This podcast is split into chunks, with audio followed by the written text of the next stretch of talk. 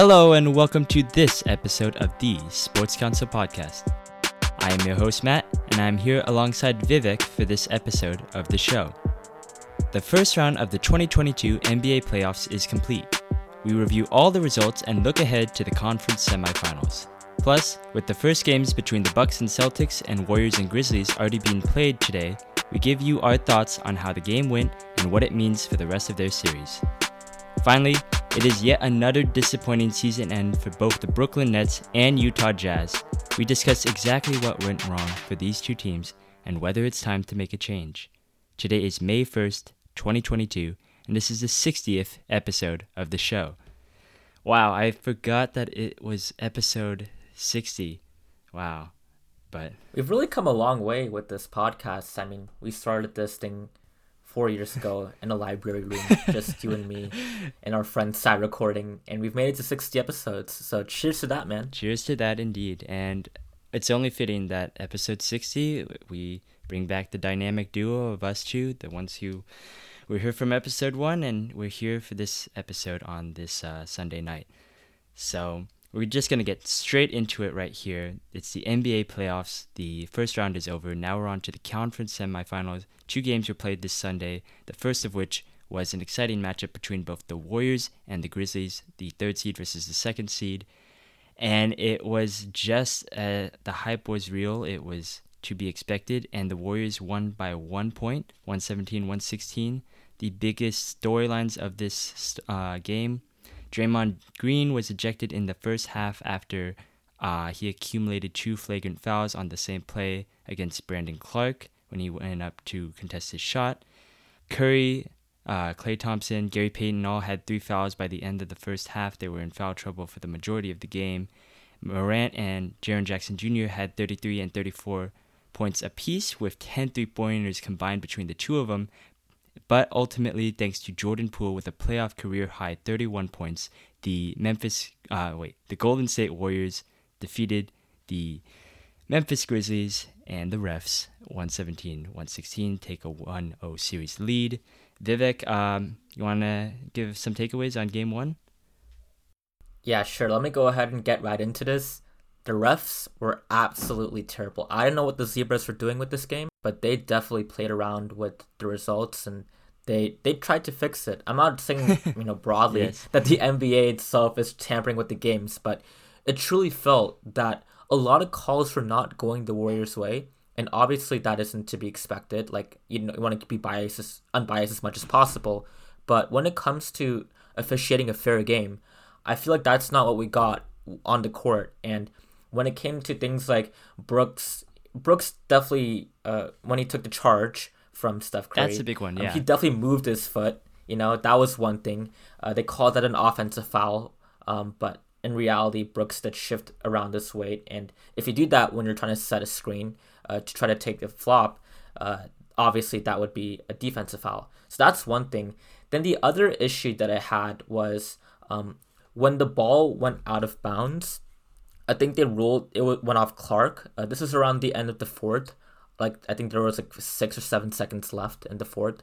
Um, they uh, they just went to a jump ball, but I think from the replay it was pretty clear. I think it was off Brooks. It yeah. didn't go off the Warriors. It was definitely off Brooks. Yeah, I think. I think it was off Brooks. Yeah, not Clarke. It was off Brooks. But yeah, the issue with that was, I mean, I think there was some NBA rule that got changed recently that I wasn't aware of until now. That uh, what happens is that if both coaches don't have a coaching challenge, then they just jump ball uh, from the center of the court, which I think is kind of dumb because if you have the tape available, you know it's kind you should be reviewing it, uh, especially if it's in the moment is pivotal. Is that right there, right? Because I think the word should have had possession to begin with, and then obviously the main takeaway, um, the main talking point that everyone's been going off about is this Draymond Green ejection. And, you know, he did grab Clarke's jersey, mm-hmm. but a flagrant one versus a flagrant two, those both have very different effects on the whole game. And to be kind of that loose and fast with just throwing the flagrant two in a situation like that, I think it was a bit overblown. But uh, that's pretty much just parroting what everyone else has kind of said. There's not really much that I need to add on to that. But Matt, what are your takeaways on the rough, roughing this game? Well, I mean, to put it quite frankly, and you saw it in the group chat too, I was upset. I was heated. It's probably the fan in me as well. I'm pretty biased as a Warriors fan, and um, maybe this take is as well. But I thought the refs were the worst performance of the night. I mean, and I'm gonna call them out: Kane Fitzgerald, James Williams, and I'm gonna try to pronounce this name, Jebed, like I don't know, Petraeus, right? Petraeus, whatever his name is.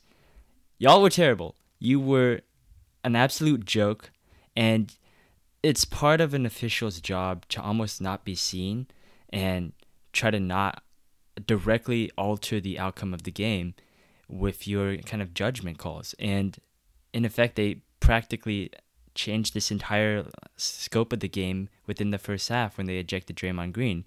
And look, I think that it was definitely a flagrant foul, but I don't think that what I hate about this new flagrant foul rule is that it doesn't account for a lot of um, intent, I guess, within the replay because everything slowed down in a replay looks intentional, honestly.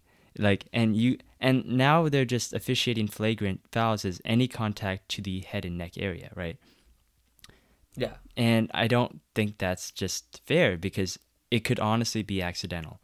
And I think that I don't think Green was trying to, you know, actually try to take him out like that. I don't think it was any intent of him to do that. And we all know Draymond's history, and I feel like that played a factor into why he got ejected in the first place. But I don't think that he was actually trying to do anything, you know, excessive to him. I think he was just trying to foul him so that he would go to the free throw line instead of actually making the shot. Yeah, absolutely. I don't think it would uh, warranted a flagrant two at all. And in my, in my eyes, I had kind of shades of to the 2002 Lakers Kings mm. series in terms of the Well, I don't know if it went that far, but I don't know if it went that far, but I got I got kind of small hints of it. Okay. And I don't know what the refing is gonna be like throughout this whole series. Um, I do kind of appreciate that uh, the refs, at least in the first round, what we saw with things like the Nets and the Celtics, which we'll get to at some point later on in this podcast, that they kind of let a lot of players just be more physical and they didn't get very trigger happy with the whistle. Mm-hmm. Um, but in this particular series, these three refs in general, they just they just kind of went off on behalf of the Grizzlies. It felt like, and it just felt egregious, and it felt very blatant how biased uh, some of the calls were. Maybe it wasn't intentional, but uh, the obvious actions and the consequences definitely were. I mean, losing Draymond had a very immediate and outsized impact. Um, Jaren Jackson Jr. being able to go off. Um, you know, if Draymond Green was on the floor, I don't think that JJJ would be uh, in foul trouble. And so, yeah, good point. I think that that I think that's a very important factor that uh, we have to consider as well. I think the fact that Ja Morant and Jaren Jackson Jr. were able to put up the numbers they did not the only reason, obviously, but with Draymond not there quarterbacking the defense, um, Ja, I mean, Ja was going to be hitting his paint shots and layups pretty much most of the time. He's just too good at it. But, you know, Jaren Jackson Jr., um, it felt like there was no answer to him uh, at the perimeter today. Mm-hmm. Um, he just did a very good job just torching them from three. And I just think that it would have felt different if Draymond was on the floor. Yeah, and let me go back to this flagrant foul rule again, where the head and neck unnecessary contact or whatever it is, and we call that a flagrant one, right? An automatic, yeah. you know, flagrant for a head and neck hit. Well, I thought I saw, you know, Jordan Poole. He got hit in the head twice, at least. I think I saw him once on a three-point shot. He got hit in the head clearly, and then on a layup, he was going up for a layup, and they hit him in the head again. So and they didn't even call a foul. They didn't call a foul. I didn't even catch that. that. man. Yeah. That's that's wild. Usually you would call that contact. Yeah, right? you call you call anything. If you're gonna call a anything, call at least a foul. But if you're not gonna do anything, like like it should be a flagrant foul. If we're if we're officiating right and if that's exactly how we're gonna play it, because you it doesn't matter if it's intent apparently, because, you know, Draymond didn't get played the same way. They said automatic, you know, flagrant for the head and neck, you know, contact. But if you're going to play it like that, then Jordan Poole should have gotten some shots as well. And, you know, again, you bring up the blocking foul. Dillon Brooks was indeed moving, and I don't understand how you could o- not overturn that after a challenge as well. It was ridiculous. And, like, another thing I saw was that they kept calling fouls on jump balls when the Warriors were diving for the Grizzlies. The Grizzlies had the ball on the floor and they had it, and then a Warrior dived on top of them. Normally, you don't call anything in that instance except the jump ball. The refs, every time the Warriors dived for that ball, called a foul, like a loose ball foul, on them. But then when the Warriors were on the floor later on, which eventually I think led to the jump ball that um, I think there was another jump ball before the first uh, before the jump ball. There was, bounds. yeah. Yeah, they didn't call a foul on that. Dude, I think Dillon Brooks was the one who dived on it too, which would have been his sixth foul. He should have already gotten his sixth foul on the Curry block um, blocking foul, but he didn't, and Steph Curry was called for his fifth. So why would the refs, you know, I don't understand that going out of their way, honestly, to not have Dillon Brooks, you know, leave this game when they were perfectly happy with Draymond being ejected in the first half. It was just a very, they very much altered the scope of this game. I don't know if I'm going to go as far as saying, you know, it was rigged at all, but they definitely altered the game in a negative way. You should never do that as an official. And I am surprised. I would be shocked if, you know, we saw anything from it because the NBA hardly ever disciplines its officials. And I don't think I even saw any footage of, you know, the calls that changed the game, right? When I looked at the NBA video, they didn't show, you know, Dillon Brooks clearly touching the ball out of bounds in their kind of highlight package. So I don't really know, you know, if it's ever going to be addressed, but it really should. Be. I think they're just trying to go for the corporate erasure, man. Yeah. They just want to pretend like the refing doesn't exist. But not to put on my tinfoil hat on and call conspiracies. But yeah, man, it's it was just kind of pitiful out there the refereeing.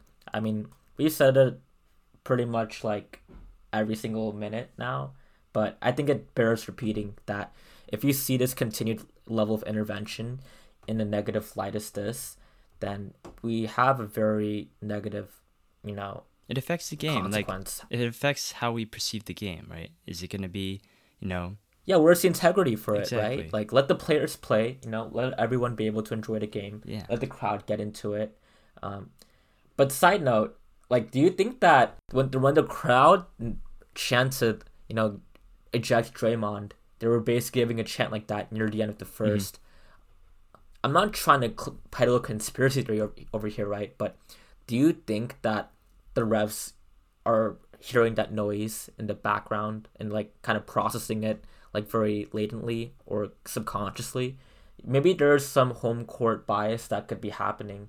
You know, like some places like people the refs are more likely to make calls based on the audience. I don't know if there's a study that says that the home team gets more favorable calls in their own arena, mm-hmm. But that that could be a factor because I mean, let's face it, that they were they were coming out loud today and they brought a lot of energy and a lot of fervor, uh, especially when the Clarke and Draymond Green incident happened. I mean, they were raucous over there.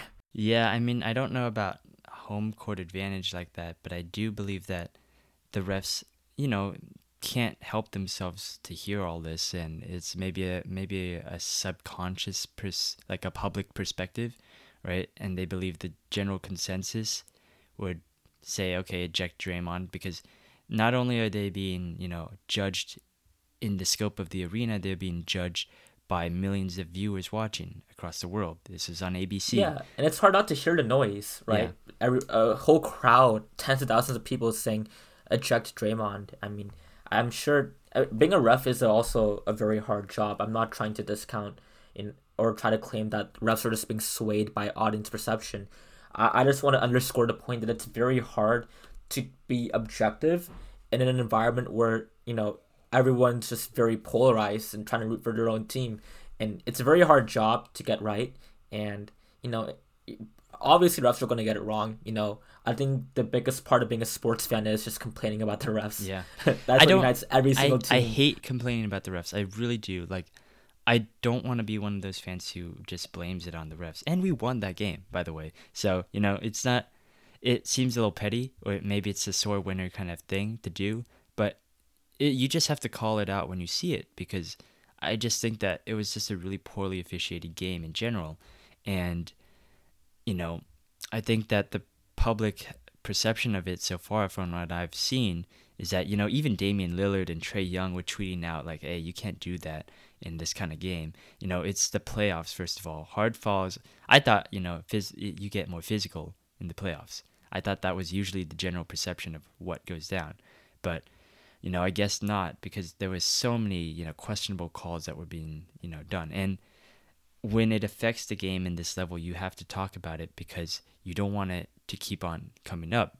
It shouldn't be an issue, and it shouldn't be deciding these games because these players have worked, you know, their entire careers, their entire lives just to get to this moment, and we're gonna be doing this kind of stuff right now.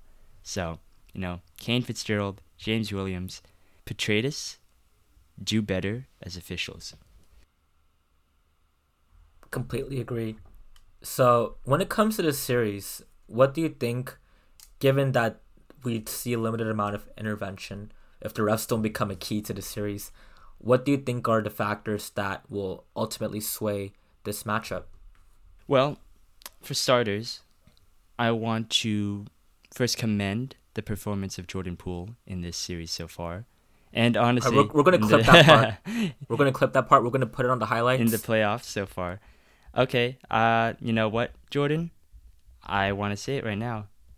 Um, back when your career first started, I basically called you a shot chucking disappointment. You were a complete draft bust. I thought you were honestly, honestly, I thought you were the worst player in the NBA, like bar none. But you have con- so you lied to yourself.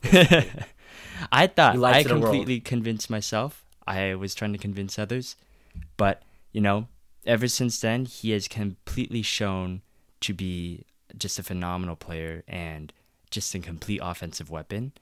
And he's only continued to shine throughout these playoffs. You know, he should have honestly won Most Improved Player this year. And I don't think we win this game without Jordan Poole. So I would like to, you know, commend him for his efforts and performance. And from now on, I will not slander your name on this show. What? Bro, this is like if Skip Bayless finally said LeBron James is the goat. Well, I'm not. Like, I'm I, not I, Skip Bayless. That's the thing. That's the thing about me. No, no one wants to be Skip yeah. Bayless. I mean, we we both we try. Like we try sometimes, but you know. Sometimes we we've we've been there before, mm-hmm. but no one. I don't think being Skip Bayless, besides maybe getting the money part for p- peddling shoddy takes, I don't think anyone wants to be Skip Bayless. Yeah. I mean, but I can admit this yeah. is a historic moment, man. In the podcast, you saying that Jordan Poole is what we all knew he was the whole time. He's a dynamic playmaker. He's a great scorer. He's the fastest player on the court uh, most of the time, and he has an endless array of moves and tricks and ways to set his team up and score at the basket. And he's really worked so hard on this game. The growth has been very evident. I've never really seen a player completely change his trajectory as much as Jordan Poole has. Like he's put in a lot of time and effort to become better at the highest level of play possible. And that too, you got to consider this. A lot of this growth happened during the pandemic too, mm-hmm. during the lockdown. Yep. So it, it it must have been very very hard to even get those reps in, to get the practice required. It takes a lot of fortitude and strength. And Jordan was really the biggest reason why we won this game. Um, just from a pure numbers perspective, he near triple double. He was you know passing like crazy scoring at will, and he, he played some solid defense too. You know, he gave some effort on the opposite end. It was a great all around game from him, and even though he's coming off from the bench, he's he's easily one of the most important players on this team. Yeah, and that's what I wanted to approach in this next uh, part because Jordan was clearly coming off the bench in this game, but I felt like the Warriors were kind of slow to begin this game. I know they put Gary Payton into the starting lineup, and that was primarily to defend Ja Morant. But it really, I think, kind of slowed them down, and I don't think that. Um, you saw with the Timberwolves series and the Grizzlies series, like the Timberwolves got off to these super fast starts, and ultimately the Grizzlies kept coming back and winning those games. But the Grizzlies, I mean, the Timberwolves were able to kind of blitz the uh, Memphis Grizzlies early and then try to just maintain the lead throughout what I thought we could have seen from the Warriors is that a little bit more urgency at the beginning and not having to make some of these, you know, the patented Warrior comebacks that we're used to, of course. But I think that if they started earlier, they had not, you know, they didn't try to defend Ja Morant first. the primary game plan actually should be to attack Ja Morant because when we saw with Poole when he was coming into this uh, starting lineup this third quarter, they were basically attacking Ja and they were trying to tire him out as well, so that you know he's not gonna be as explosive when he's gonna race through uh, to the lane, right, to make those shots. So I would love to see Jordan Poole in the starting lineup next uh, game and see if they could test them a little bit and maybe blitz the Grizzlies earlier, just like with the Timberwolves. Obviously, you know, you trade off some of that defense that Gary Payton's going to provide, but you know, I think it's worth taking the risk because, you know, you got to try something out. You got to try something different because you can't get to that slow start again, especially with the Memphis Grizzlies holding, you know, home court right now. So, I mean, in this next game. Yeah, definitely. I also think that Payton did a really, really good job, especially around the end of the game, mm-hmm. as part of that closing lineup. So I do believe that most of Payton's value to this team when it comes to the series he will be the primary guy on Ja by all indications of what Kerr's trying to do with the series. And I, I think that's been a pretty solid plan. You know, Payton's been playing very tenacious defense, as we all know he has been this whole season. And so I, I would say that we did get off to a slower start. Um, mm-hmm. The Warriors, rather, not we, but the Warriors got up to a slow start. And, you know, when you have Payton in the lineup, you do get that extra pressure on Ja, but Ja is still able to hit a lot of these acrobatic layups and get to the rim seemingly at will, even near the end of the game. You know, despite the Warriors' best effort to tire him out, he still looked like he had a lot of energy, even though it was pretty visibly clear that he was tired. And so I think stopping Ja is the focal point of this series. Memphis is a team that likes to really take advantage of transition offense too. Their transition D is a little bit sloppy, but if you've noticed, they really like to push the mm-hmm. pace. Uh, Ja lets to kick it out to Bane, and they do the hockey assist routine where you just find Melton or, uh, you know, even Brooks. If Brooks doesn't chuck shots, but air balls. he only needs a shot. There's so many air balls this game, honestly. Yeah, from him. Bro- yeah, Brooks is Brooks is something else. I mean, he's just basically like a Pat Bev out there on defense, and his offense is even worse than Pat Bev's. Mm. But that's a different story completely. I think that Memphis is a team that want to just push the pace and tire the Warriors out. And they play very good defense too. Um, they force a lot of turnovers, and I think that's another key. Stop Memphis from being able to push the ball in transition. And the Warriors need to pick up the pace too, because when they were able to do that, Memphis is kind of late to their rotations. They're a young team. They don't really know how to play defense without kind of getting set first from what it appeared to be. So I think that's another key that the Warriors should try to take advantage of. Um, you know, the Warriors generated good movement, uh, and they got good looks, especially near the end. But obviously, uh, you want to be able to get more of a scoring advantage early. And if you look at what the Timberwolves did in getting those leads, like you said, Matt, they just try to attack Ja and they just try to you know score fast, but then they tire themselves out too. Yeah, and two other keys to notice in this series rebounding. Memphis is the best rebounding team in the league. Warriors play small, so they usually um, it's more of a struggle to come up with rebounds. It's crazy how with the four guard lineup that they rolled out at the end of the game that they were able to still get a lot of rebounds. Especially credit to Andrew Wiggins, the only not guard on that lineup on the floor. He had eight rebounds this game. I think a lot of that um, had to do with his ability. I think on that last play where Klay was able to hit that kind of three that basically ended this game or gave him the lead, I think there was a couple of offensive rebounds within that um, last stretch that was able to get Klay that look later on. So, you know, credit to Andrew Wiggins, very underrated performance today.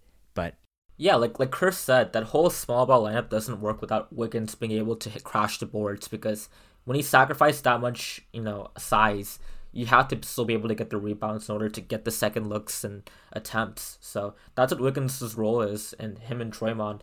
Obviously, Draymond couldn't have been a factor in this game because we all know why.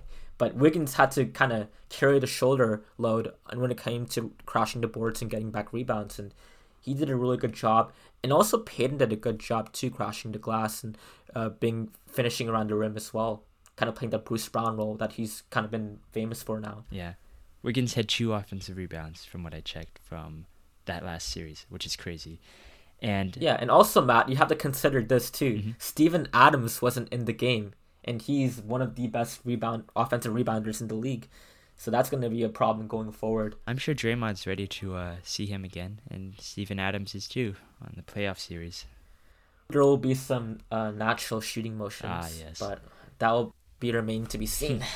yeah, and one other thing here is, you know, don't foul Memphis. And I know it's hard sometimes, especially with the refs that we were ha- we had today, but you know, I thought it was just a Minnesota thing because Minnesota commits the most fouls in the league per game, but the Warriors actually commit the third most fouls uh, this season, and they get the second least calls, to no surprise. But that means that you're probably going to see a free throws disparity between you guys. So you got to close that gap. You try not to foul Ja as much when he's driving down the lane. And that's what Memphis is really. They are primarily, they kind of drive and they sometimes dish it out to Desmond Bane or Dillon Brooks, their shooters. But you saw that the Warriors were daring Ja Morant to shoot the ball and Jaren Jackson to shoot the ball. And you want that to happen. They just made their shots. Credit to them. But hopefully, the law of averages will state that they're not going to be able to make those shots later on in the series. They're going to be a bit more, you know, back to the mean. But you basically have to dare them to shoot. And I think that helped rally their comeback because they were taking a lot more jump shots, I think, at the end of the um, quarter, basically. And that's what allowed the Warriors to gain basically a 10 point lead later on. So you got to just dare them to shoot. Don't let them drive. And good job so far on Desmond Bane because I did not see him at all, honestly, in this game. And he's primarily their best shooter. So you got to just, you know, don't foul, keep them out of the paint, dare them to shoot. I think that's pretty much the summary of how it should be. I mean, th- limiting Desmond Bane is very critical. I mean, he was shooting nearly like 50% on threes to close out the Minnesota series. It was pretty night and day. He started off that series slow and then he was a flamethrower by the end of it. So that's going to be another factor too uh, honestly, just give Dillon Brooks all the shots in the world. He'll probably be able to build affordable housing in the Bay Area by the time it's all said and done. It's a Tony Allen treatment? Yes, sir. I mean, run it back from 2015. All right. Sounds good to me. All right. So, predictions for this series. I'm going to say this. I think the Grizzlies are, I mean, especially after this game, they are a team to be feared. I think that they have a potential dynasty in their hands. Ja's on an MVP trajectory you know, Jaren Jackson Jr. is the perfect second slash third piece, and Desmond Bane's been incredible too. But I still gotta favor the deeper team, the more experienced team, uh, as our our best player, the Warriors' best player said, they got championship DNA, and I just value the intangible factors. I mean, you saw Curry being able to direct traffic and be kind of the calming, steady hand to close out that game, and he can be that difference maker mentally in this series. Steph is always going to be a factor. And, and then also, this was all done with no Draymond. And Steph was still able to make the key defensive highlight in the game by blocking, who I believe was Brandon Brandon Clarke. Correct me if I'm wrong. I think it was Ja. But Ja. It was it was ja. it was Ja. Okay, yeah. So he was still able to do that, and you, once you, if you have the best player, right? I I don't really think that it's going to be uh too it, there's no backs against the wall with the Warriors, right? So I think that they're just a better team at this point in time, frankly. Yeah, I'm not as complimentary on Memphis. I don't think they're a dynasty. I don't even like you got to win one first. And what I've always been annoyed about with the Grizzlies so far, you know, give them their flowers. They had a great season, but don't act like you've been here before because you haven't. Last time you were, you were beat by us. This is a different era, obviously, but that was seven. Crazy how it's seven years ago, and it's the same core that's gonna be trying to go for their fourth championship now. They hadn't even won a championship. They were just like them back then, but then they proved themselves. Oh yeah, definitely. And then like the Warriors are a, are a true dynasty in every meaning of the word. Mm-hmm. When I say Memphis is a potential, di- like I say they're a dynasty in the making, but obviously, we'd all thought that OKC could have been that one that great dynasty too. Things don't obviously go as intended, or what the tra- trajectory at that moment says. The future, we don't have any idea what it holds, but they do have a very good team over there, and they made the Warriors fight very hard this game. obviously there are other extenuating factors behind that too. But credit to them, they played very well. Yeah, but you know you got to prove it. You got to prove it first, and I think that the Warriors just have enough experience. I thought that the Grizzlies were just a little bit. Um, they showed their youth, I guess, or a lack of ability to close, I guess, in the playoffs. Well, they did against the Timberwolves, but I thought that they just let that series get a little away from them. And so I don't know if they've pretty much composed themselves for this series against probably the most experienced team in the playoffs in the past decade. And I'm not going to bet against my own team. Come on now. So I'm going to say Warriors in six just to be, you know, cautious. But I honestly think that if they can beat them without Draymond, with all these Warriors in foul trouble in their own home, with Ja and Jaren Jackson Jr. shooting like that, I think that it could be, you know, and I hope it's going to be a quicker series than that. But I still got the Warriors, no matter what. Yeah, we got to ride and die with the Warriors with this as fans. But even just from a pure objective take, the Warriors are the better team, um, just top down. Dub Nation. And, and even though that Ja was shooting very well to begin the game, I still think that the Warriors stirring him to shoot is the right strategy. And Memphis is a team that is young, which is their greatest asset in some ways, but also their greatest weakness because they still don't have all of the composure and the diversity of play styles that you would like to see from a top team in the sense that you know you, you have players that are very good at what they do but they don't necessarily have um, auxiliary or you know complementary things about their game like i mean Ja can drive to the rim and he's able to get the ball out and do hockey assists and all of that. But you know, if you can't shoot as a guard, that's that that does not portend to a very good you know playoff outing because when teams ready to shoot, you just kind of got to do it right. So that's that's just one example. I could kind of go throughout the whole roster and point out things that they haven't really developed yet. But that's player development. They're definitely ahead of their um, their timeline in terms of where they are as an organization. But the Warriors are definitely ready to compete now. I mean, you got a championship core right there. You got Jordan Poole, and I think that bodes well. All right, we're gonna go on to the Bucks Celtics game. The Bucks won in five to Chicago, and the Celtics won in four against Brooklyn. More on that later. But the Bucks take game one, 101-89. Giannis had a triple double, 24 points, 13 rebounds, 12 assists and they did all of this in the TD Garden without Khris Middleton, noted Celtics killer. And they practically, you know, they were down, I heard, in the first quarter, but they pretty much, you know, dominated the rest of this game. Um, so, no Middleton. And I thought that was actually going to be a lot harder for the Bucks, but apparently, you know, they won game one. So, is the lack of Khris Middleton going to affect the Bucks' ability to win this series?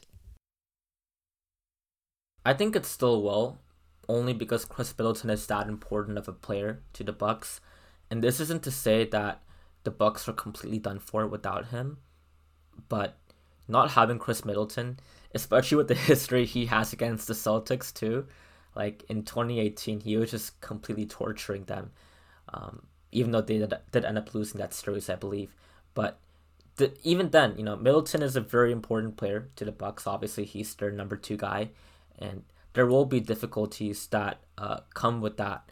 You know, you had people like, I think Grayson Allen had a really big first half. Bobby Portis was huge too, and Brook Lopez was also very clutch as well. And so, do you expect those guys to show up night in and night out? Uh, maybe maybe Bobby Portis because he's been very good consistently for the Bucks this whole season, but I can't tell you that Grayson Allen's going to be shooting three for six from three again, you know? So that those are things to consider. You know, Tatum had a pretty solid game. I think that Jaylen Brown was in a shooting funk the whole game, and you, you gotta you want to see more from Marcus Smart and Derrick White too. So I think that the series is still very much alive. Um, obviously, we can't make a strong premonition or bold take after one game, but I expect this to be a very hard fought series. But you know, Giannis felt very casual what he did, like just putting up that triple double.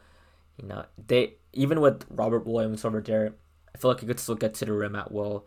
Even though they kind of limited him to nine for t- of twenty five, he still was able to get his points, kind of do what he needed to do on the court, and that's very hard to stop too. And I think that it's going to be very competitive.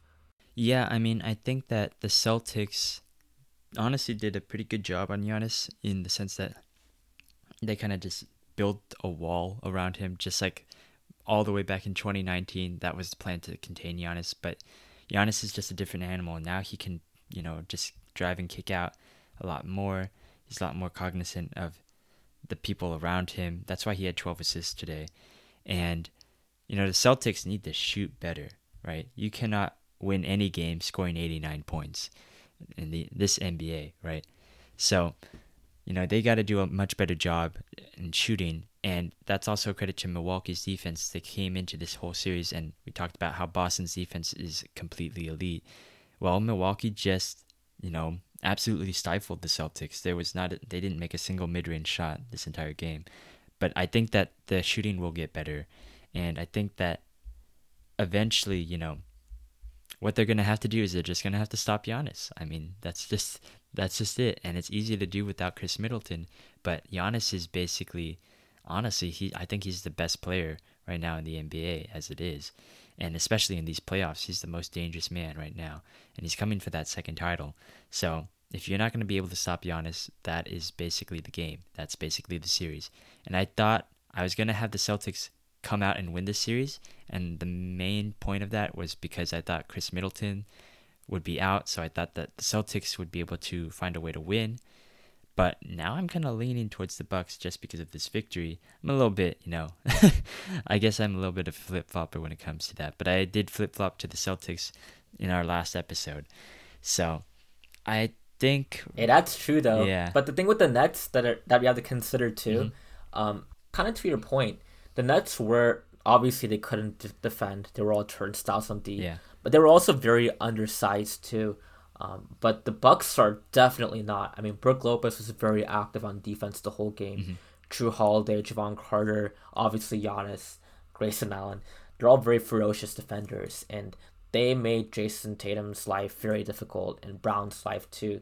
Uh, they forced him into some very difficult shots and contests on all three levels, not just from the paint, but also at the perimeter and at that mid range too, which is where Tatum and Brown get a lot of their bread and butter points. So this is going to be a much harder series, even though Khris Middleton, even if Khris Middleton isn't there, I think it's not going to be as easy to, to generate offense for the Celtics, obviously, because you know they aren't playing the Nets anymore. So Tatum, Tatum will have to do some hard carrying, but even though he was hitting some very hard shots at the beginning of the first half, that can only take you so far against the defense as stifling as the Bucks. So we'll see how it goes. I think I'm going to still go with the Bucks because of like what you said, Matt. Giannis is still very impactful. Even though he shot nine for 25, he still found a way to make a huge, uh, incalculable impact on this game, and you know that that's very hard to stop. You can't really guard the Greek freak like that. So I think that's probably the main factor for why I say the Bucks because you know even though Middleton's out, Giannis is still Giannis, and I have to agree with you. I think he might just be the best player in the NBA right now. I'm gonna say Bucks in seven. It could very easily be Celtics in seven right now, but I just if if Giannis is able to do this, it's crazy. I think you know Man, I just have like so much. Night for him, yeah. I have that's, so much. That's a crazy I have part. so much respect. Giannis is actually, honestly, he's my favorite player and non uh, Warrior player in the NBA. He's just that guy. He's that dude. Yeah, a lot of respect for him. Let's go on to the other two semifinal matchups. They haven't played yet, but they will kick off on uh, this Monday night. The Heat and Sixers. This is actually a much more competitive series. Before we heard the news yesterday or maybe the day before, that Joel Embiid not only sustained an injury to his pinky finger during the series against the Toronto Raptors, he fractured his orbital bone in Game 6 versus Toronto within the closing minutes of the game. He's out at least for the first two games of the series. He was initially ruled out indefinitely, but now there's some hope and optimism that he might play for Game 3. Um, So, you know, they're already kind of they don't have home court advantage and now they're down the scoring leader and kind of the scoring leader for the entire NBA, a potential MVP candidate in Joel Embiid. How much of this falls on Doc Rivers leaving him out there in the final stretch of that game? Because it was a blowout, as we can recall. I think that was the origin of the injury, correct? Yes. He was um, in late in the game, and apparently, I think Pascal Siakam kind of elbowed him, I'd say, in the face, something like that. Um, I don't know if it was dirty at all. I don't think it was, but you know, apparently, you know, Embiid felt it, and he says he. I think he said he felt like his face was broken after that, and it turns out, you know, it was.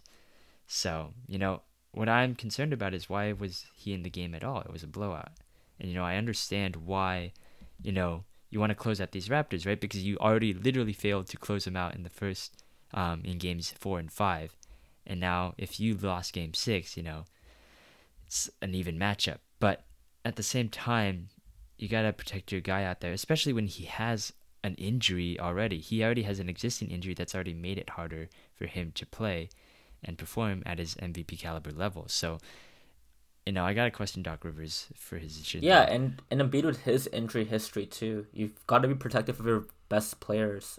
That was a big issue with why uh, when Doncic got his uh, calf strain, I believe, and he missed the first two games of that Jazz series people were blaming Jason Kidd because he left them out. It was playing him high minutes, even though they locked up their seed and position. So, it, I people you know criticize load management all the time, but you got to be strategic about these things down the line. Come the playoffs, you want to protect your players. You want to give your team the best chance to win. And if Doc really just let him be on the floor, then I think that's just a complete failure on his part. And I think a lot of people would agree by kind of having this Joel Embiid injury with the fractured orbital bone, along with the existing pinky finger injuries. Um, uh, I just think that the series it, it, it kind of precludes a very strong chance of them to be able to be competitive. What do you think? So, do you think that this is time for James Harden to shine? Because that's what he's gonna need to do right now. Listen, I here's the thing with James Harden, right? Even though he has had prolific scoring seasons and all of that in the regular season, not not to kind of be a prisoner of the narrative, but he hasn't really completely dominated a playoff series. And oh, that's not a prisoner show. of the moment thing. That's literally his narrative, honestly. Yeah, which which doesn't bode well because James Harden, especially given his recent injury issues and him looking like he's lost a step, at least physically, and that to him kind of taking more of a distributor role with the Sixers, not trying to be a scoring threat, because he, I mean he did cede a lot to Embiid and Maxey. That was kind of part of the drill, but now Harden has to step up, and I don't know if he's in that condition to be able to do so. He's not really looked like 2019 Harden for a minute now, and it still kind of remains to be seen whether we can get to that level again with James Harden. And there's there's been some animosity brewing up with Jimmy Butler and James Harden and all of that. But also the Heat plays suffocating defense, still plays zone.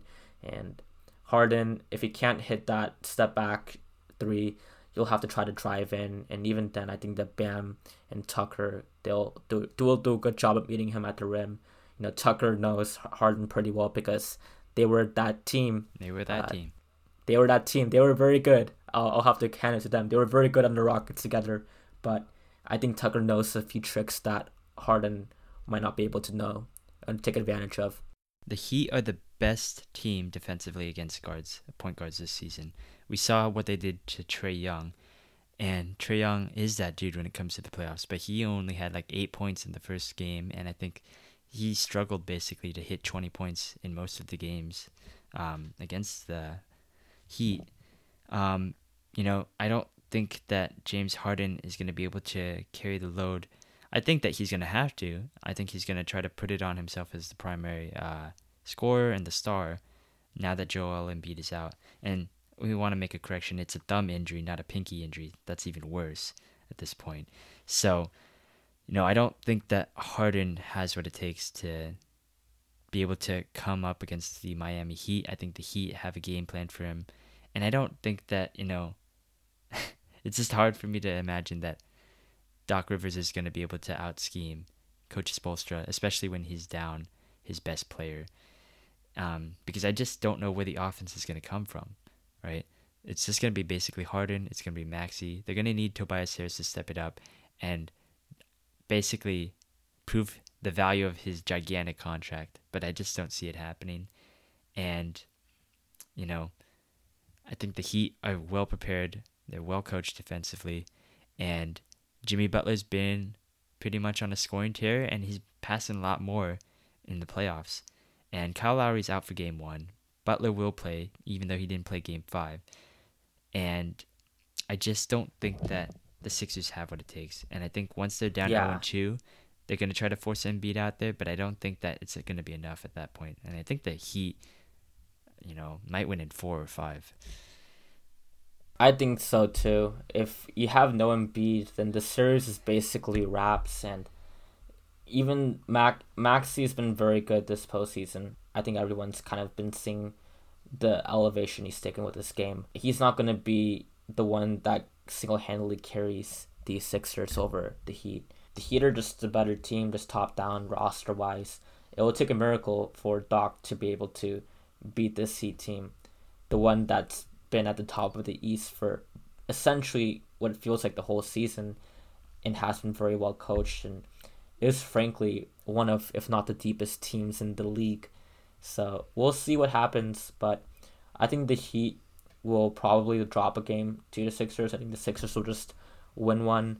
Maybe James Harden has like a vintage performance and Maxey just goes off, but as far as four games goes in a seven game series, I don't think that the Sixers are able to pull that together with Embiid out. Yep, absolutely. All right. Last matchup that we should be talking about here the Phoenix Suns and the Dallas Mavericks, the one seed versus the four seed. The Suns won in six to the New Orleans Pelicans, and our expert analyst, analyst uh, G, who couldn't make it tonight, he was sick. Um, Get better, man. Yep, He's probably a little sick because of the uh, draft that the Steelers had, but you know, we'll get to that in a later episode. Um, either way, he wanted to hit us to say for him that his boy Chris Paul, CP3, had a perfect performance in Game Six. It was a vintage Chris Paul performance, and he literally did go perfect. I think he got 14 for 14 field goals, so to close out the Pelicans. So, you know, good for him. We'll give him his props for uh, this one first round game against the eighth seeded Pelicans. But whatever. Either way, you know, they now face the Mavericks, who similarly won in six to the Utah Jazz. Same game, um, same time actually. And Luka Doncic is back. He averaged honestly 29 points per game in the Utah series in the three games that he played. Jalen Brunson's been on a tear, 27.8 points per game. So, what can the Mavericks do to upset the Suns in this series? That's a good question. I think that what the Mavs will need to do is just outshoot the Suns. And that starts with their shooters, Dorian Finney Smith, Kleber, Reggie Bullock, and even Dinwiddie. I think that when it comes to the Mavericks, they are a team that loves to shoot the three, and that's what they completely took advantage of uh, with in that Utah Jazz series. And you know the Suns are a very good defensive team. Obviously, you know you have Mikal Bridges who puts his opposing uh, player into jail every night one on one. He's been crazy, and Cameron Johnson's been outstanding, and so and Payne's been very good too. Cameron Payne. The Suns are just a very solid team from top down, but Dallas' strengths are being able to play good defense. Finally, for a Mavericks team plays good defense, and then obviously shooting the ball well. And Luka Doncic I I don't really know yet who hypothetically would be defending Don- Doncic in that series. Would it be Bridges? You think? I imagine it would be, but I think that they could also put Bridges on uh, Brunson and put Jae Crowder on Doncic because he's a little bit bigger. But I don't know if Crowder could keep up with him, as well as the fact that Crowder's been in foul trouble a lot, honestly. So I think that they might they might make it a team thing to uh, guard Doncic, but you got to cover both of them because that backcourt is lethal right now. Brunson has found his stroke. He's really heating up in these playoffs. Yeah, he's been scoring on all three levels at a very good clip, and he's been very great. Obviously, you know that forty piece he put against the Jazz, but also it's the Jazz. We'll get to them later on in this episode, but I mean, not to discredit Brunson at all. He's been completely outstanding, and when it comes to the Suns as well, right? You know, like you said, Jae Crowder has been a very good defender, but he has been getting in a lot of foul trouble, and Luka will not make his life easy when it comes to that. So I think that discipline that Jae Crowder and whoever defends Luka will have to exhibit will be a very significant part in that series too. And another factor that's kind of gone under the radar is DeAndre Ayton. He's been really good at shooting outside the paint now, and I don't think that gets talked about enough. But he's been having a really good playoff series, and he could definitely punish uh, the bigs on Dallas. Yeah, and I think that one of the biggest things we should talk a little bit about the Pelicans Suns series because first of all, credit to the Pelicans. They were the I want to say nine for tenth seed, and they had to play both playing games and to get into this thing. And they went up against the team with the best record in the NBA, and were tied two two in the series after Game Four. And credit to the Pelicans and their young rookies. You know, Jose Alvarado, um, Herbert Jones, and I think there's one more. I want to Trey Murphy. Trey Murphy, yes. But those guys were incredible. They like they have Jose Alvarado's nickname is I think GTA, which is pretty accurate. He pretty much antagonized Chris Paul throughout the entire um, series, and he made eight second violations relevant again.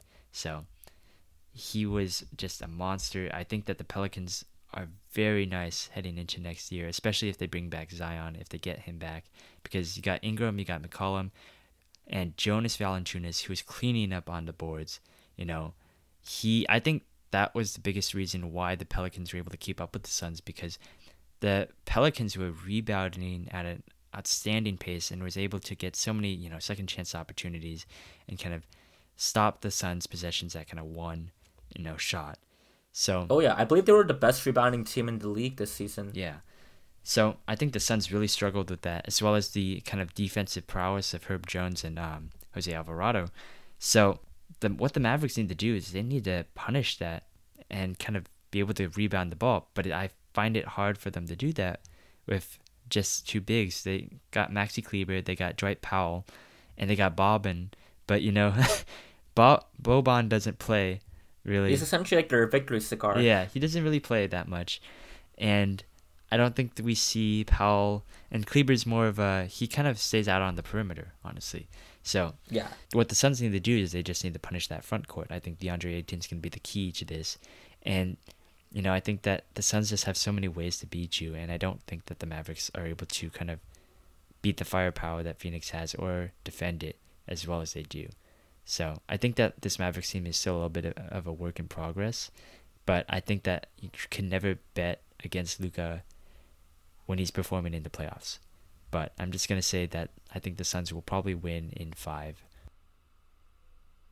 I'm gonna say Suns in six. I think that Dallas will be able to put together some good games where they just shoot the lights out.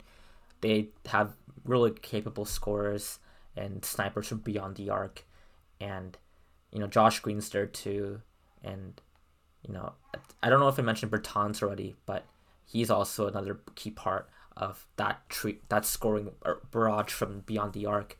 But like you said, it's gonna be hard for the the Mavs to have a true answer for Ayton. Kleber likes to play around the perimeter, as you said, and you know Powell. Powell does get into a lot of foul trouble too, so that's kind of been the knock against him. And I, I think the Suns are just a better team too, not to just kind of repeat and make everything based on talent, but just on paper, the Suns have had a better record uh, than the Mavericks. They've I think they've won more, and I think they won their head to head this series. Um, correct me if I'm wrong. Uh, like they're the games they played in the regular season, and the Suns are just a very well coached team. And even though Kate's doing a good job, like you said, Matt, they aren't exactly the most complete team, or they haven't reached like the iteration of their roster where they're true contenders, unlike the Suns at this stage. I think that their Kidd's done a wonderful job, and they were they've been on a great stretch ever since January of success, and that got them to the fourth seed. They were almost honestly the third seed before Golden State just won that last game. It took the last game to decide that, but you know, however, a season so far, and they were able to still close out the Jazz in six despite Luka being out for the first couple games. So credit to them. But I think that the Suns are very dangerous and really want to get back to the finals this season. So we'll see. All right. Now, my favorite part of this uh, NBA playoff recap. We do this every year, honestly, because we love, honestly, trashing teams more than, you know, praising them at this point. We love celebrating people who make it to the top and reach the pinnacles and achievements and all of that. But yes. let's be real, it's more fun to always just trash on teams yeah. that try to be at that stage, but they just got exposed. Oh, we're massive. And we have haters. two teams. We have two teams just like that this season, and they've kind of been those pretenders time in and time out for the past yep. two to three years now. Yeah, let's start off with the Brooklyn Nets. They have had another disappointing season. They were bounced in the first round. Uh, they didn't even win a playoff game. They were swept by the Celtics. They had to win a play-in game to even make it to this point. They beat the Cavaliers as a seventh seed.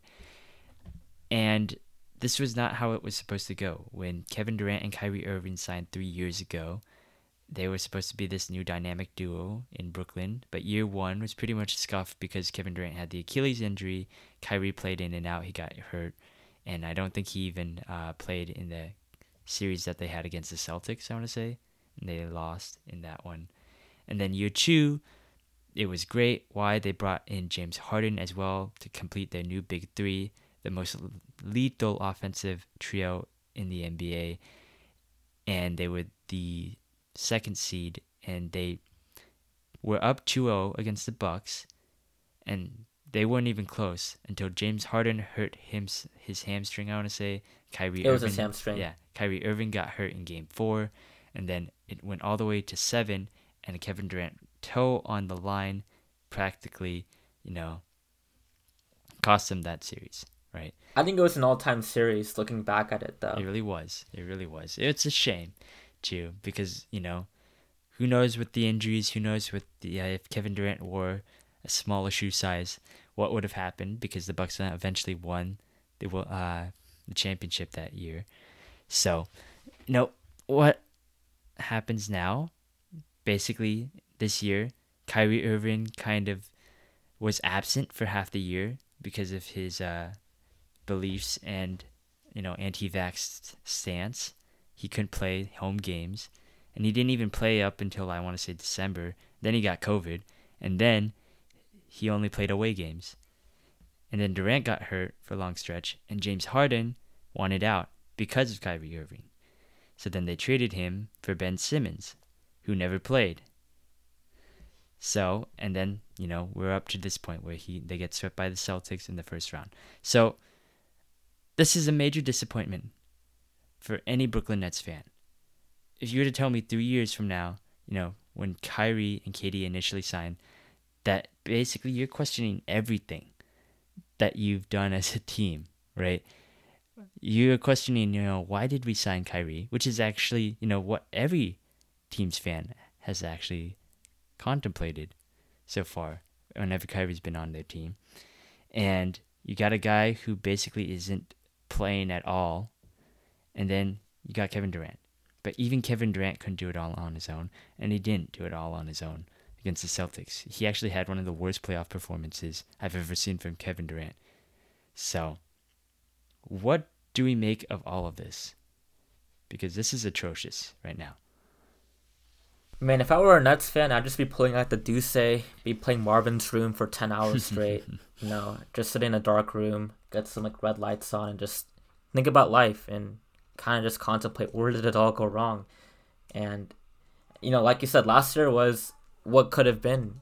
Kevin Durant, I don't know if you, he probably could have put up a very good fight against the Suns by solo carrying that team. But you know that's neither here nor there. That's just a complete hypothetical that will never come true because of what happened in that series. You know the Bucks slowed them down just enough, just barely, and that's because of that toe, uh, with the shoe size and everything. Yeah. But you know, it, it all comes down to Kyrie taking a, a very principled stand. You know, he really stood up for what he believed in, and he really fought for those who had no voice. You know, and it, it that's just so admirable. Nah, dude, screw that. Like, dude, that he's completely screwed up their season, man. Like, there's no ifs, ands, or buts.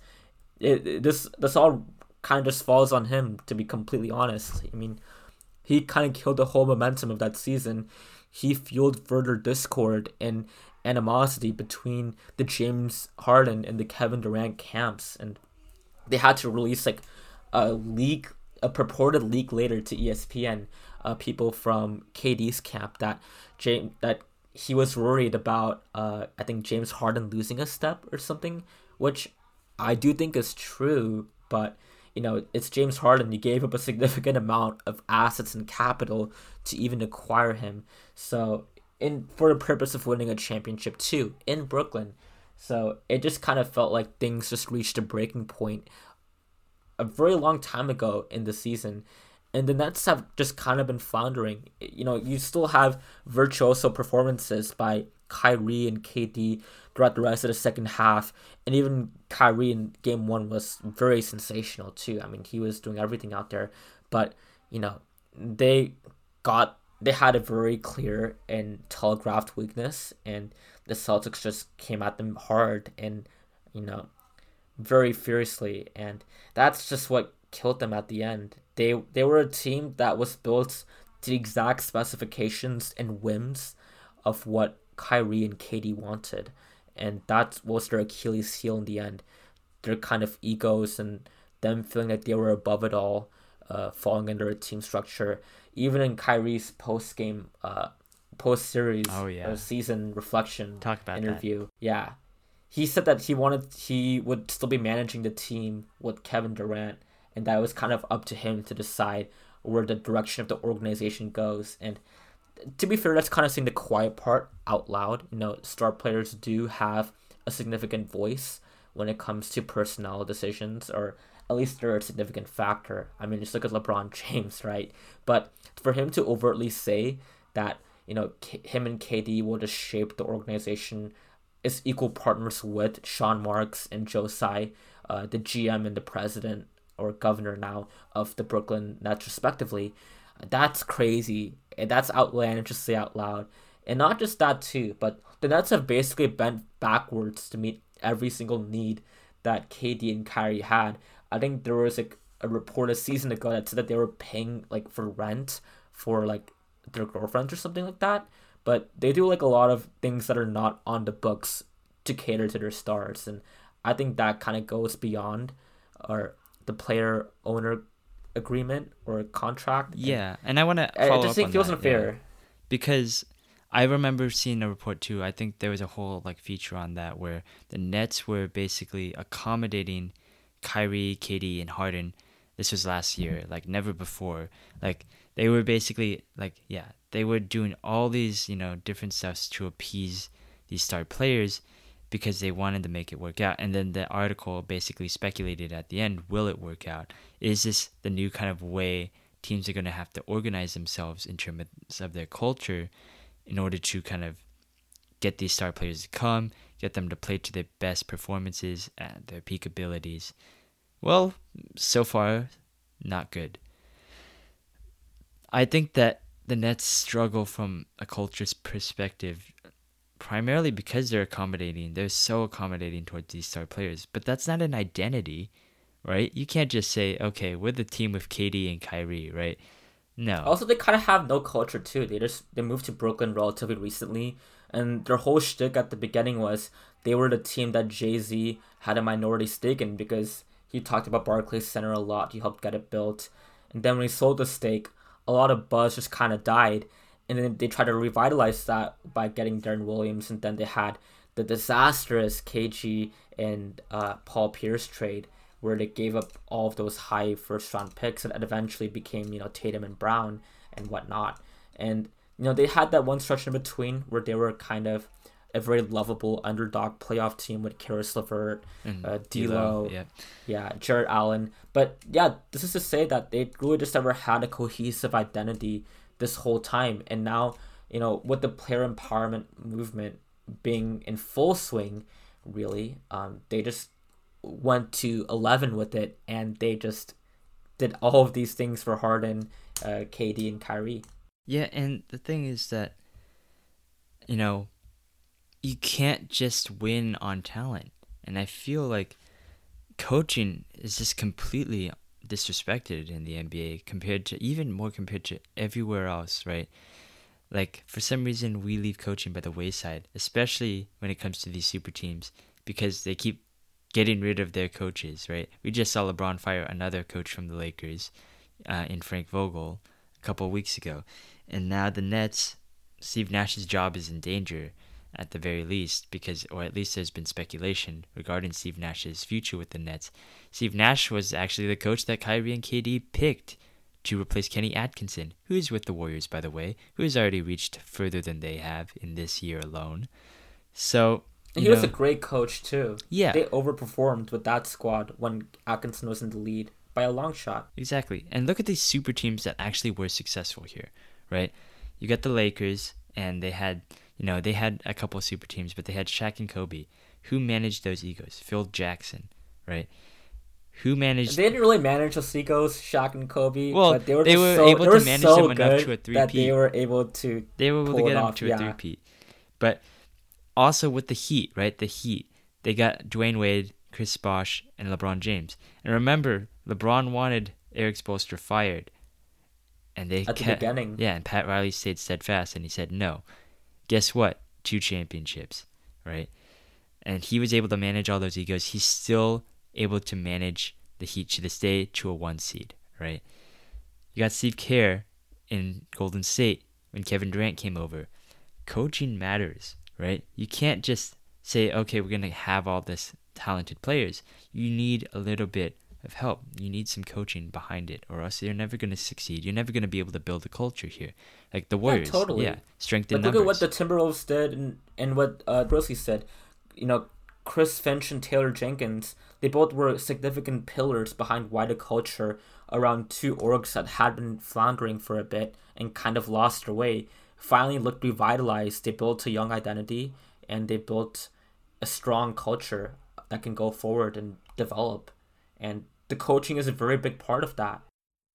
Yeah, and I wonder how much coaching for Brooklyn had to do with Ime Udoka, right? Because he was the assistant coach for Brooklyn last year, goes to Boston, extremely successful, that beats the Nets, sweeps them actually. So I wonder how much of the game planning came from Udoka, especially in this series. I think he knows Brooklyn very well, and you know I'm not gonna completely blame Steve Nash on uh, this. I think that it's actually really KD and Kyrie's refusal, honestly, to be coached at this point. I don't think they're really willing to be coached at this level. And let's go on to another thing here, because this is honestly a big piece to the Brooklyn puzzle as well. Ben Simmons. He literally, you know, he literally didn't play this year. You know, Minnesota protesters spent more time on the court than Ben Simmons did in this postseason. Like, it's ridiculous. Like, where is he? I see him. I see him on the In sideline. games when protesters were on the court. exactly. But like Ben Simmons, he shows up on the bench with the flashiest outfit you've ever seen, but it's just like he doesn't play basketball anymore, honestly. And he reminds me of like everything I hear from Ben Simmons in terms of rumors and stuff, and in terms of just the attitude he kind of displays, is just reminds me of the guy who like he just wants all the glamour and the fame of being an NBA star, but he just doesn't want to put in the work because we see him every offseason and he posts these hype videos of him. And I feel like I'm repeating myself here. I feel like I said this exact same thing a year ago when we were talking about when Philly was bounced to the Hawks and we were talking about how Ben Simmons' effort level was. And I feel like it's the exact same thing because literally nothing has changed. The last game he's played was that same game seven against the Hawks where he passed out of a wide open dunk over Trae Young. So it's just astounding to me, you know, that he still hasn't played at this point, and it just feels like he's never going to play at this point because I don't know what exactly is going on there. I and everyone else in the industry, the industry being not just people that play basketball professionally, but also like the, I guess the encroaching or uh, secondary sports media. Everyone has been kind of up in arms about this and has been really confused as to what's going on with Ben Simmons. You know, is does he truly have, um, you know, demons that he's facing that have prevented him from stepping on the court? And not to discount that at all, mental health is an extremely serious issue, and you know Ben Simmons has had personal issues with his family that you can you guys can go look up if you if you're curious, and also not just that, but you know him kind of being thrown under the bus with Doc Rivers and Embiid, it doesn't feel good to be kind of pointed at as a post mortem in a post game press. So on some level, I think that everyone should empathize with Simmons, at least on that front, right? Because you can't control huge family issues that have rocked your family.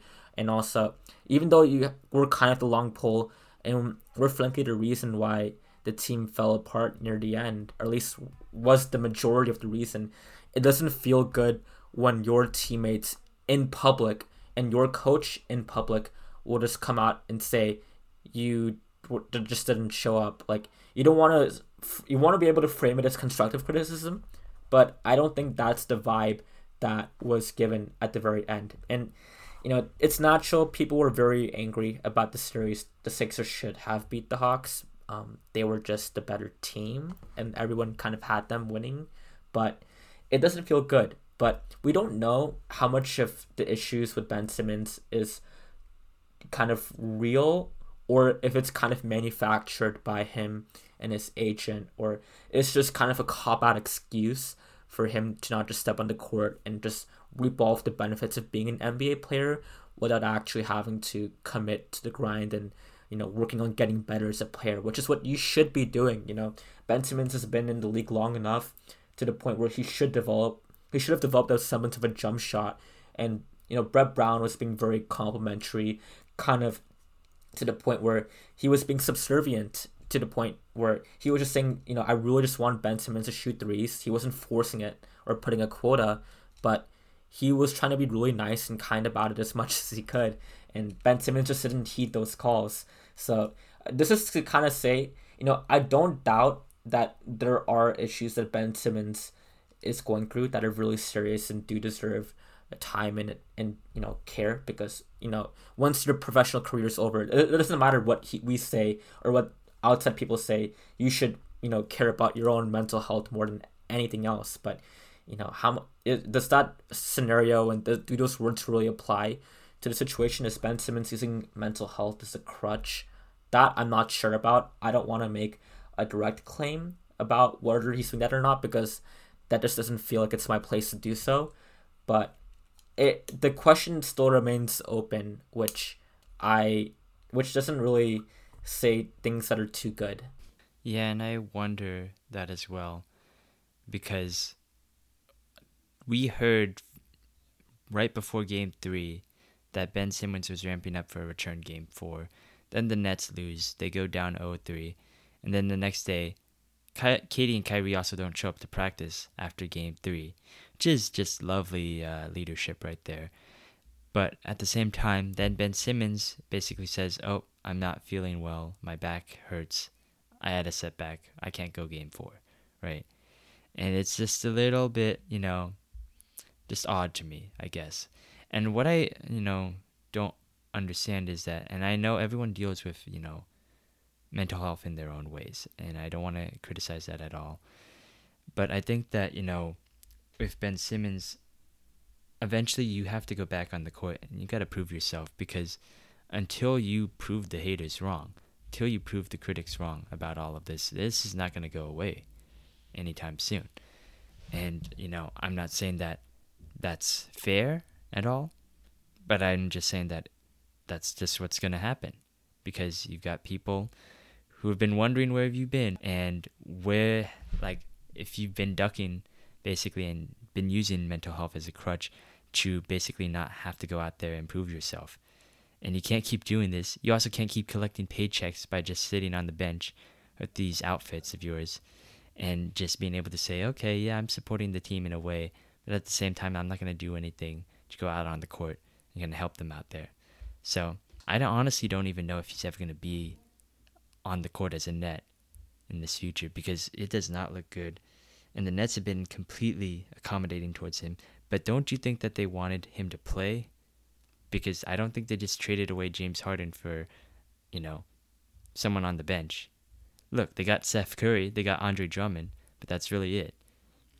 Because Ben Simmons has not been there, and I don't think he made as much of an impact to this team as they wanted him to. Yeah, I think the other thing too is that when you haven't really played any games during the regular season, to suddenly ramp up and have your first game back be in the playoffs is just too nerve wracking. And I think that that's kind of fair. But also, I mean, the same thing happened with Jamal Murray too. Um, he's still recovering from that ACL tear, but people were criticizing him. Like Nuggets, some Nuggets fans were saying that you know he was not, he didn't want to show up on the court. But you know, Jamal Murray had been open by talking about how there were some mental roadblocks to come with the recovery from an ACL injury.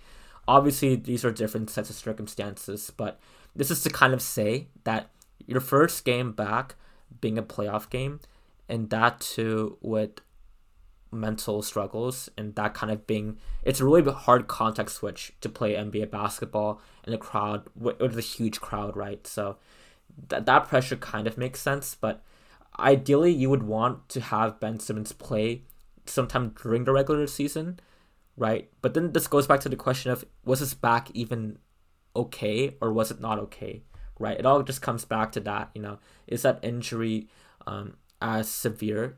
Because there were some clips of Ben Simmons asking people to record him dunking, and he looked oh, fine lovely. at that. Yeah. Yeah. So, what what's what's the actual narrative here that we're going for? You know, what's what's the back injury um, are we being completely honest about that? And I, I don't want to uh, put that in question too much because it could it totally could have just flared up at a random time. But the main takeaway here should be that the Nets should be really concerned about whether Ben Simmons will be able to play uh, next season because uh, the report says that the back spasms before this game four were triggered by um, mental stress that occurs and if that is a challenge uh, that's going to be ongoing, uh, you know, you, you worry about people should be able to recover on their own timelines. You know, everyone deserves dignity and should be they, they're entitled to be able to take your own step at a time when it comes to having mental fully full mental recoveries, right? But you know, what does that mean for the Nets specifically per se, right? You know, are they willing to be accommodating to for Ben Simmons for uh, the at least like you know a half of next season, for example? Those are questions that start coming up in your mind when you think about this whole saga. Look, also the fact is that, and Charles Barkley actually said this on Inside the NBA, but you got players playing through injuries in these playoffs already. Giannis had a hyperextended knee last year. Clint Capela hyperextended knee. He came back in the series, even though it looked like he was done. Scottie Barnes ankle injury. He also came back. You know, you see these players come back from you know injuries, and you know they try to grit it out. They're clearly not okay, right? Stephen Curry, he got hurt in many of those playoff runs with ankle injuries, and people kept you know dragging him, saying, "Oh, he lost, so he's gonna fake an injury again," right? And he still came back, and he still tried to do it. Kevin Durant, Ben Simmons' teammate now, came back from a calf injury way too early now that we know and tore his Achilles in game 5 of the 2019 finals.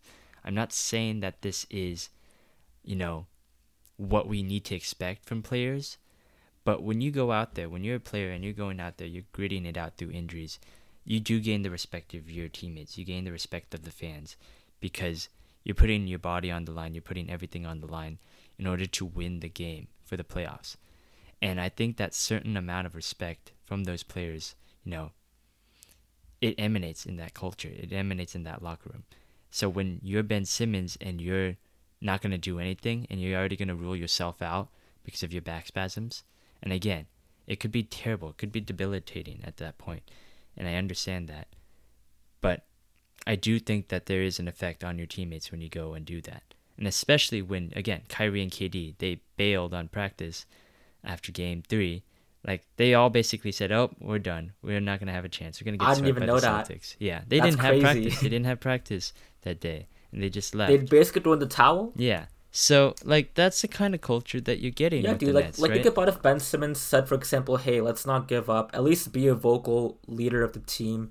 Uh, try to be the one that rallies, gives like some youthful energy, kind of being the young person in a veteran uh, laden squad, and says not to give up or at least try to be there. You know, at least that's still a positive contribution to the culture. You know, being a teammate just isn't about what you do on the court, but also providing off court intangibles and guidance and just being a positive reinforcement to your team culture and future. Yeah. And he, he could have he could do those things too, you know? And I think that those are factors in which Ben Simmons can definitely contribute. But And him giving the look that where he just dresses up in you know Dior and Macamiri and Prada and Moncler, you know Yeah. that's that's that's not exactly what you want to be doing as a team member. You want you don't want to be looking like you're not part of the team. At least like look like you're you know part of the Nets. You know, not trying to be in the runway of like Paris or like New York or something for Fashion Week. Yeah, honestly, I don't know what he was doing there because he's more like he's gonna gain criticism for this. Like again, I'm not saying any of this is fair in the least, but this is literally Oh, totally what the world man. is. This is how it's gonna be because It's if, a resort oriented world. if- People look at judge you by Yeah. what you've done, If no not one- exactly who you are. if no one in your camp is telling you this might be a bad idea to wear all these fancy ass outfits and just sit right next to Andre Drummond and basically look like you bought a like courtside ticket to the game, right? You know, you got to get someone new. You can't keep surrounding yourself with yes men there because that was not a good move, especially when you're going to back out the next game, right? Like, again, and Kyrie, remember, in the post game presser in game four, Kyrie said, Oh, you know, we just didn't have enough chemistry on the court. You know, there's nothing that could have been done to prevent that this season. You know, we just didn't. We just kept changing personnel. We couldn't really like get into a gel. We couldn't, you know, get into a chemistry. I Like, wonder bro, Kyrie, what you're you leader. could You have should be done. building chemistry, dude. I wonder what you could have done in order to, you know, get a little bit more on court chemistry with those guys. It's crazy. Like, nothing could have been done, huh? hmm. Like, Maybe playing games. Yeah, I mean, think about you know the role players on this team. What kind of message does this send? You know, when you're, you know, when your star player Kyrie is gonna do this, Ben Simmons is dressing up in a new outfit every day, right? Like, and they're and then neither of them are trying to come out on the court apparently. So like At one point, I swear to God, I think Bruce Brown was the only person that was trying. he was killing it. He was killing the game and and so was Blake Griffin too. I mean, they they were the only ones that played with heart. You know, not to go and use kind of a boomer phrase or anything, but they were the only ones that really tried and looked like they wanted to really win. And to be fair, the Net, not to just completely make this uh, criticism of the Nets because the Celtics played an amazing series. Ime Udoka had a great game plan to, you know, neutralize KD and Kyrie, but uh, t- on the other side of it, it just looked like the Nets didn't respond well with their backs against the wall, and they weren't resilient enough of a squad. And you know, having that grit is super important for being a championship team. How you know how many times the Warriors and the Spurs and you know the old Lakers and uh, the Heat haven't uh, pushed against the wall and were able to come out in new years and different seasons. Like it takes a lot of resilience to be able to do so, and the Nets do have those lingering questions around them that, to be frank, are still deserved at this point. I just don't think that there's any kind of, you know, culture there. I just don't see them as a championship caliber team. I think that they have all the talent in the world, but it's like they've They have the heard- talent like, for sure to be a like, championship team. Yeah, They, it's like they heard that their entire lives, and now they're just not gonna do anything about it. It's like they already thought that they've won the championship in their heads just because everyone's been calling them the favorites. So you know, I just don't see it unless something changes. Then the next couple of like in this off season. But what are you gonna do? You basically need to get someone new in there, or you're gonna have to blow it all up, right? Like KD's a legend. He's great, but he can't do it all on his own, right?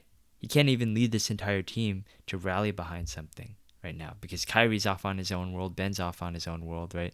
Like Harden le- like left. So something's got to change. And I don't think that they're going to be able to do it because I think that everyone's too far up their own heads basically in order to kind of w- be willing to kind of come together and do something different. And maybe, maybe who knows? Maybe the they are talented enough and they are going to win, you know, the next NBA finals, right? But right now, it just does not look good for the Brooklyn Nets. Couldn't agree more. Yeah.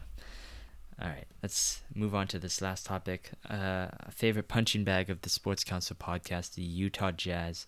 Uh, they lost again in the first round.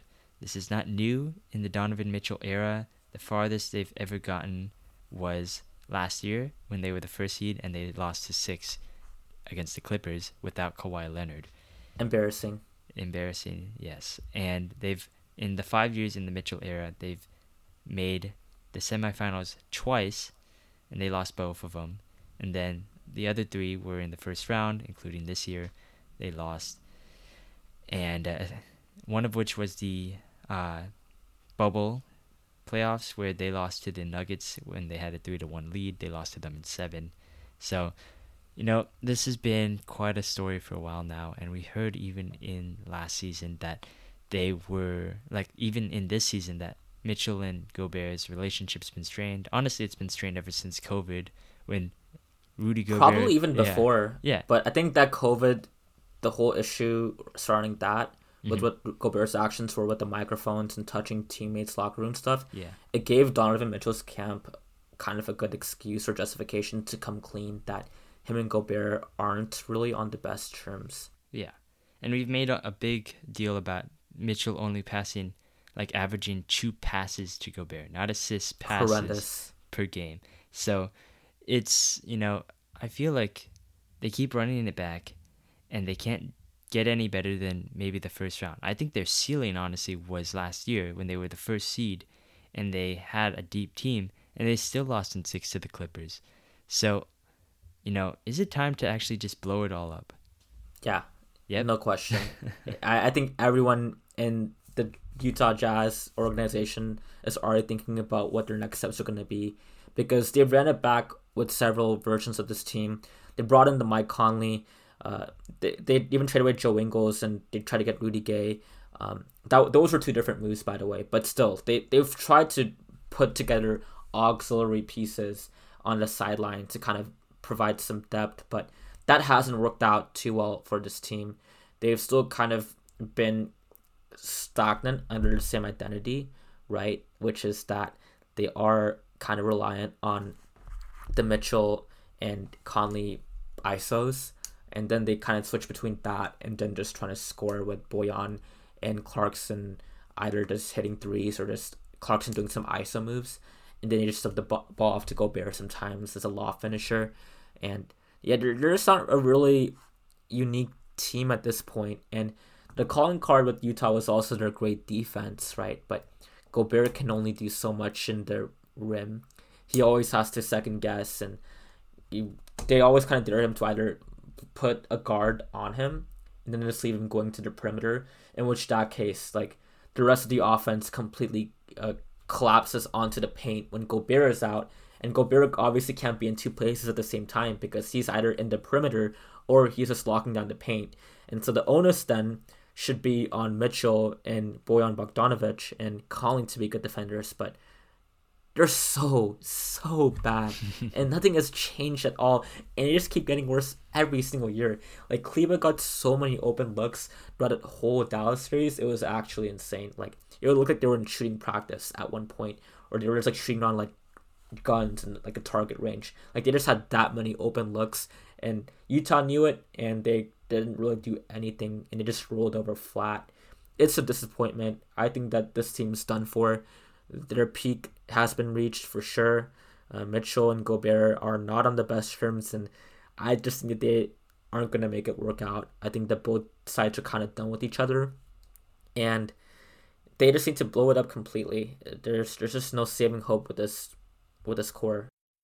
I find it paradoxical that you know Gobert is just in a phenomenal defensive player, and I do agree actually that he is really good defensively. But you know, you can easily game plan against him because, you know, you just try to bring him out on the perimeter.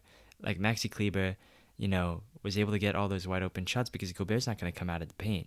So you switch, you know, you have Kleber on Gobert, you just have Kleber go out on the perimeter, and if not, you can go inside because you can just blow by those Utah perimeter defenders. Like Utah is just bad defensively against, um, you know, other than Gobert. And I will give credit to Gobert that I didn't give him last year. You know, he is a good defensive player. He does alter, you know, the shots in the paint. And I think he is getting a little bit better offensively as a lob finisher. But you cannot be paying a guy $200 million a, in a contract and not have him be any kind of um, like a threat offensively. Like, of course, he can finish a lob. Like any seven foot, any seven foot player like, should be able that. to do that. Like, hopefully, look, JaVale McGee can finish a lob, right? Like, what are you doing, right? You're basically paying him for defense at this point, and he is still flawed defensively because you can't you can bring him out on the paint and he, you can score on him, right? Jalen Brunson put him on skates, right? So whole time. very good, very good. But at the same time, like Utah is just completely flawed roster wise, and yes, they keep adding these auxiliary pieces, and ultimately it's just not working out at this point. So you're gonna have to do something. You're cap strapped. So what are you gonna do? Get rid of the biggest fish here. Rudy Gobert. You're gonna have to ship him out somewhere, and I don't think you can win. It's like the Westbrook problem. You can't win with a guy with that big of a cap hit and that many deficiencies um, in your in your play, right? So you can't do that. So you got to get rid of Gobert at this point. Um, and you probably have to appease Mitchell at this point, even though I don't think that he is like he can't carry a team single handedly at this point because we've seen what he's done when he's leading the team, and I don't think he's enough at this point. And plus, he's also to blame for a lot of the Utah Jazz's defensive deficiencies. It's not like he's the only one who hasn't been getting blown by on the perimeter, right? So, you know, he's a six foot shooting guard, right? So it's uh, kind of hard for him to do a lot there, right? He was drafted to be a defensive presence because that was his calling card coming out of Louisville, actually. But it's an, it's really interesting how he became a very gifted offensive player in the NBA, and he seemingly regressed and didn't put as much effort on defense. I mean, it is hard to do both things at a high level 2 mm-hmm. ways, but you know, Mitchell wasn't supposed to be this horrendous defensively coming out of college, and yeah. I just think that's a really important note. But it's actually really interesting you say that Mitchell should be the one who stays and Gobert leaves because I was I actually might have to disagree with that, Matt. Ooh, and okay. the only reason why is that Mitchell's skills are kind of a dime a dozen when it comes to finding people who can play at least 75% or 80% at the level that um, Mitchell plays at. You know, mm-hmm. he just he's a very good ISO scoring guard, and you know what's the NBA really good at these days besides you know having some amazing unicorn big men like the best players in the league now. They're really mostly just known for in the NBA. Like a lot of the greatest, a lot of really good talented players are just really good guards. There's been a glut of guards in this league that can score at a high level because to make it in the guard in the league now, you have to be really, really skilled. You know, ever since 2014, 2015, the skill cap in the league and the amount of moves that are required in order to make it and stay relevant to teams has increased a lot. You see a lot of really high level scorers um, now that would have been all stars 20 years ago, but now there's borderline all stars, for example, or just you know even solid bench players. So I think Mitchell skills. This is still all said. Mitchell skills are replaceable, but I think Gobert is still a solid piece you can build around defensively.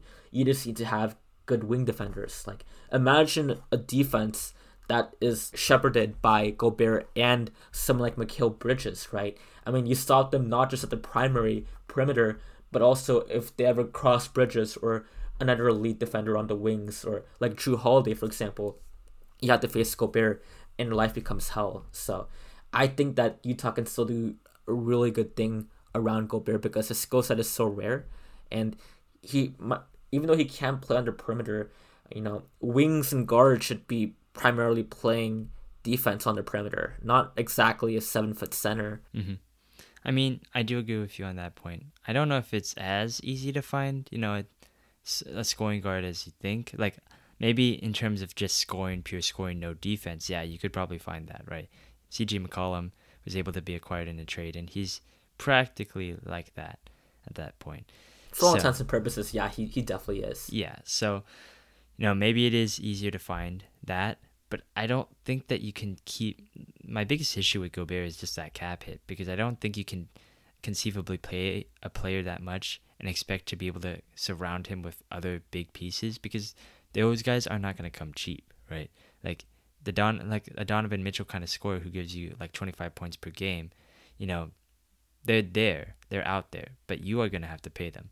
Like, you know, Jordan Poole is a restricted free agent, right?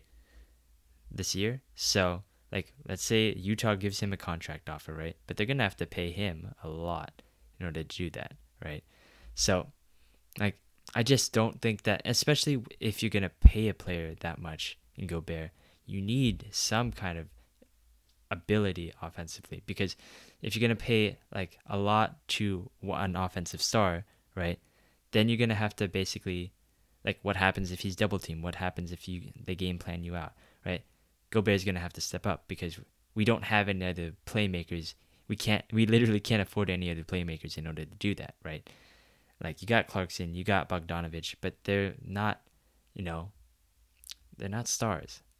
They don't always rise up when the moment calls them. We literally saw that in game six. Conley and Bogdanovic both did not do what they needed to do in order to win. Conley like sold the game, yeah, yeah. basically. oh man, I got PTSD from that. Like when the Jazz were driving down the court in the final seconds of the game, it reminded me a little bit of when the, the Donovan, bubble? yeah, Donovan Mitchell yeah. was driving down. yeah, like I got the same vibes too. Yeah, it was crazy, man. So I knew, uh, like, like right then and there, I was like, they're gonna blow this. Like, it doesn't matter who's on the ball; it's just gonna happen. And oh my god, that Bogdanovic shot! Ooh, that's a hard way to lose. Yeah, he was on fire that series. But you know, I just don't. That, that was a great look by Snyder, though. Really good play no, yeah. calling to get it open. That was that was amazing. That was that was chef's kiss, man. Like that was that was really beautifully drawn up. But you, you just have to live with that, you know. Like Bojan is a great shooter. You know, he was great this series, but yeah. And let's talk about Snyder real quick because there's been some rumors, some Laker rumors that they are trying to court him to join the Los Angeles Lakers to fulfill their head coaching vacancy. So, is this finally time for Quin Snyder to jump ship and try to get out of there before all this blows up? I don't think that Snyder in LA would particularly jive only because Snyder has a reputation of being a very tough nosed, hard headed coach. And I don't know if that's something that LeBron and AD would necessarily want, uh, leading the team and providing like coaching decisions and all of that. I think they'd want someone that's more player friendly and receptive to the stars' input. Although I will say that Mitchell and Snyder have had a really good relationship, and Mitchell does credit Snyder with a lot of growth. So maybe maybe that take isn't maybe that take is kind of outlandish, but for people as established as you know LeBron and AD are, I don't know if they would want a coach like Snyder. But I will say that Quin Snyder is the exceptional coach. He is for sure one of the best coaches in the league, and it would be a very strong win if the Lakers were to get him. Although I think he does fit better on a team that at least he is proven for a team that doesn't have immediate championship aspirations and instead is just kind of leading a young up and coming squad. At least that's what his track record seems to indicate. But I, I think he would be. Uh, I think he might just leave the Jazz. I think that they're they they've kind of run out of patience when it comes to him. There's going to be some organizational shakeup um, with the Jazz. They have acquired new ownership recently, actually. So yep, uh, These are all these are all holdouts from the previous regime. Yeah, Dwyane Wade is also part of the ownership. I think he's a minority owner. Mm-hmm. Um, so I mean, he he and Mitchell are also close, but that's another thing too. Is there any bias with that? Well, Dwyane Wade wanting Mitchell around, that could be another thing too to oh, consider. Man. But when it comes to the Jazz, I think that they've ran their course with this current lineup. The only the only made the move they really made this offseason was just acquiring Rudy Gay, and they chose to run it back with the same team, even though Terance Mann basically provided the blueprint of how to beat the, the Jazz, right? Expose them at the perimeter, expose them for the terrible perimeter defenders they are. They were they were all in the top of the defensive metrics last year and regular season. Like they were like number one offensively and defensively. And you know, I didn't really watch a lot of Jazz games last year, so I really thought, oh, they must just much they must have just been really good defensively on the perimeter. But I think Gobert did a lot of heavy lifting when it came to that defense. Yeah. Hot take. Hopefully, this is just the Hail Mary shot in the dark. I bet Quin Snyder replaces Popovich in San Antonio. That's what I. I believe. could see that happening. I think Snyder was was under the Popovich tree or Yep, no? he was. Okay, cool. Yeah, he was under he was under Duke's coaching tree because Quin Snyder played at Duke, so he learned from both Coach K and Pop. Those are two great coaches to be under, and I think he would fit right in with uh, the Spurs if that were to be the, so the case. They have a young team too, and I'm sure he could do great things over there. Yep. I really hope that's the case, honestly. Um, because I think Quin Snyder actually deserves more, and I think that the San Antonio Spurs would actually be really good for him to do. Um, but, you know, we'll see. That takes us to the end of our show. This is a pretty long one, honestly, but it's good to always talk basketball with you, Vivek. Likewise, Matt. Likewise. Great episode as always. Yep. And you can listen to this episode and various other ones that we have on the Sports Council podcast on Spotify, iTunes, and Apple, um, Amazon Music. Um, you can also follow us on Twitter at Bay Council to stay up to date on the latest and greatest of our sports takes. We've got a lot of them. Some of them are biased, some of them are not. But we are somewhat entertaining, to say the least. We try. We try. We try. It is much more than we could say about Kyrie sometimes. All right. That's going to do it for the end of our show. Anything else you want to add? Make sure to like and subscribe for more. Yeah. Oh, go Warriors.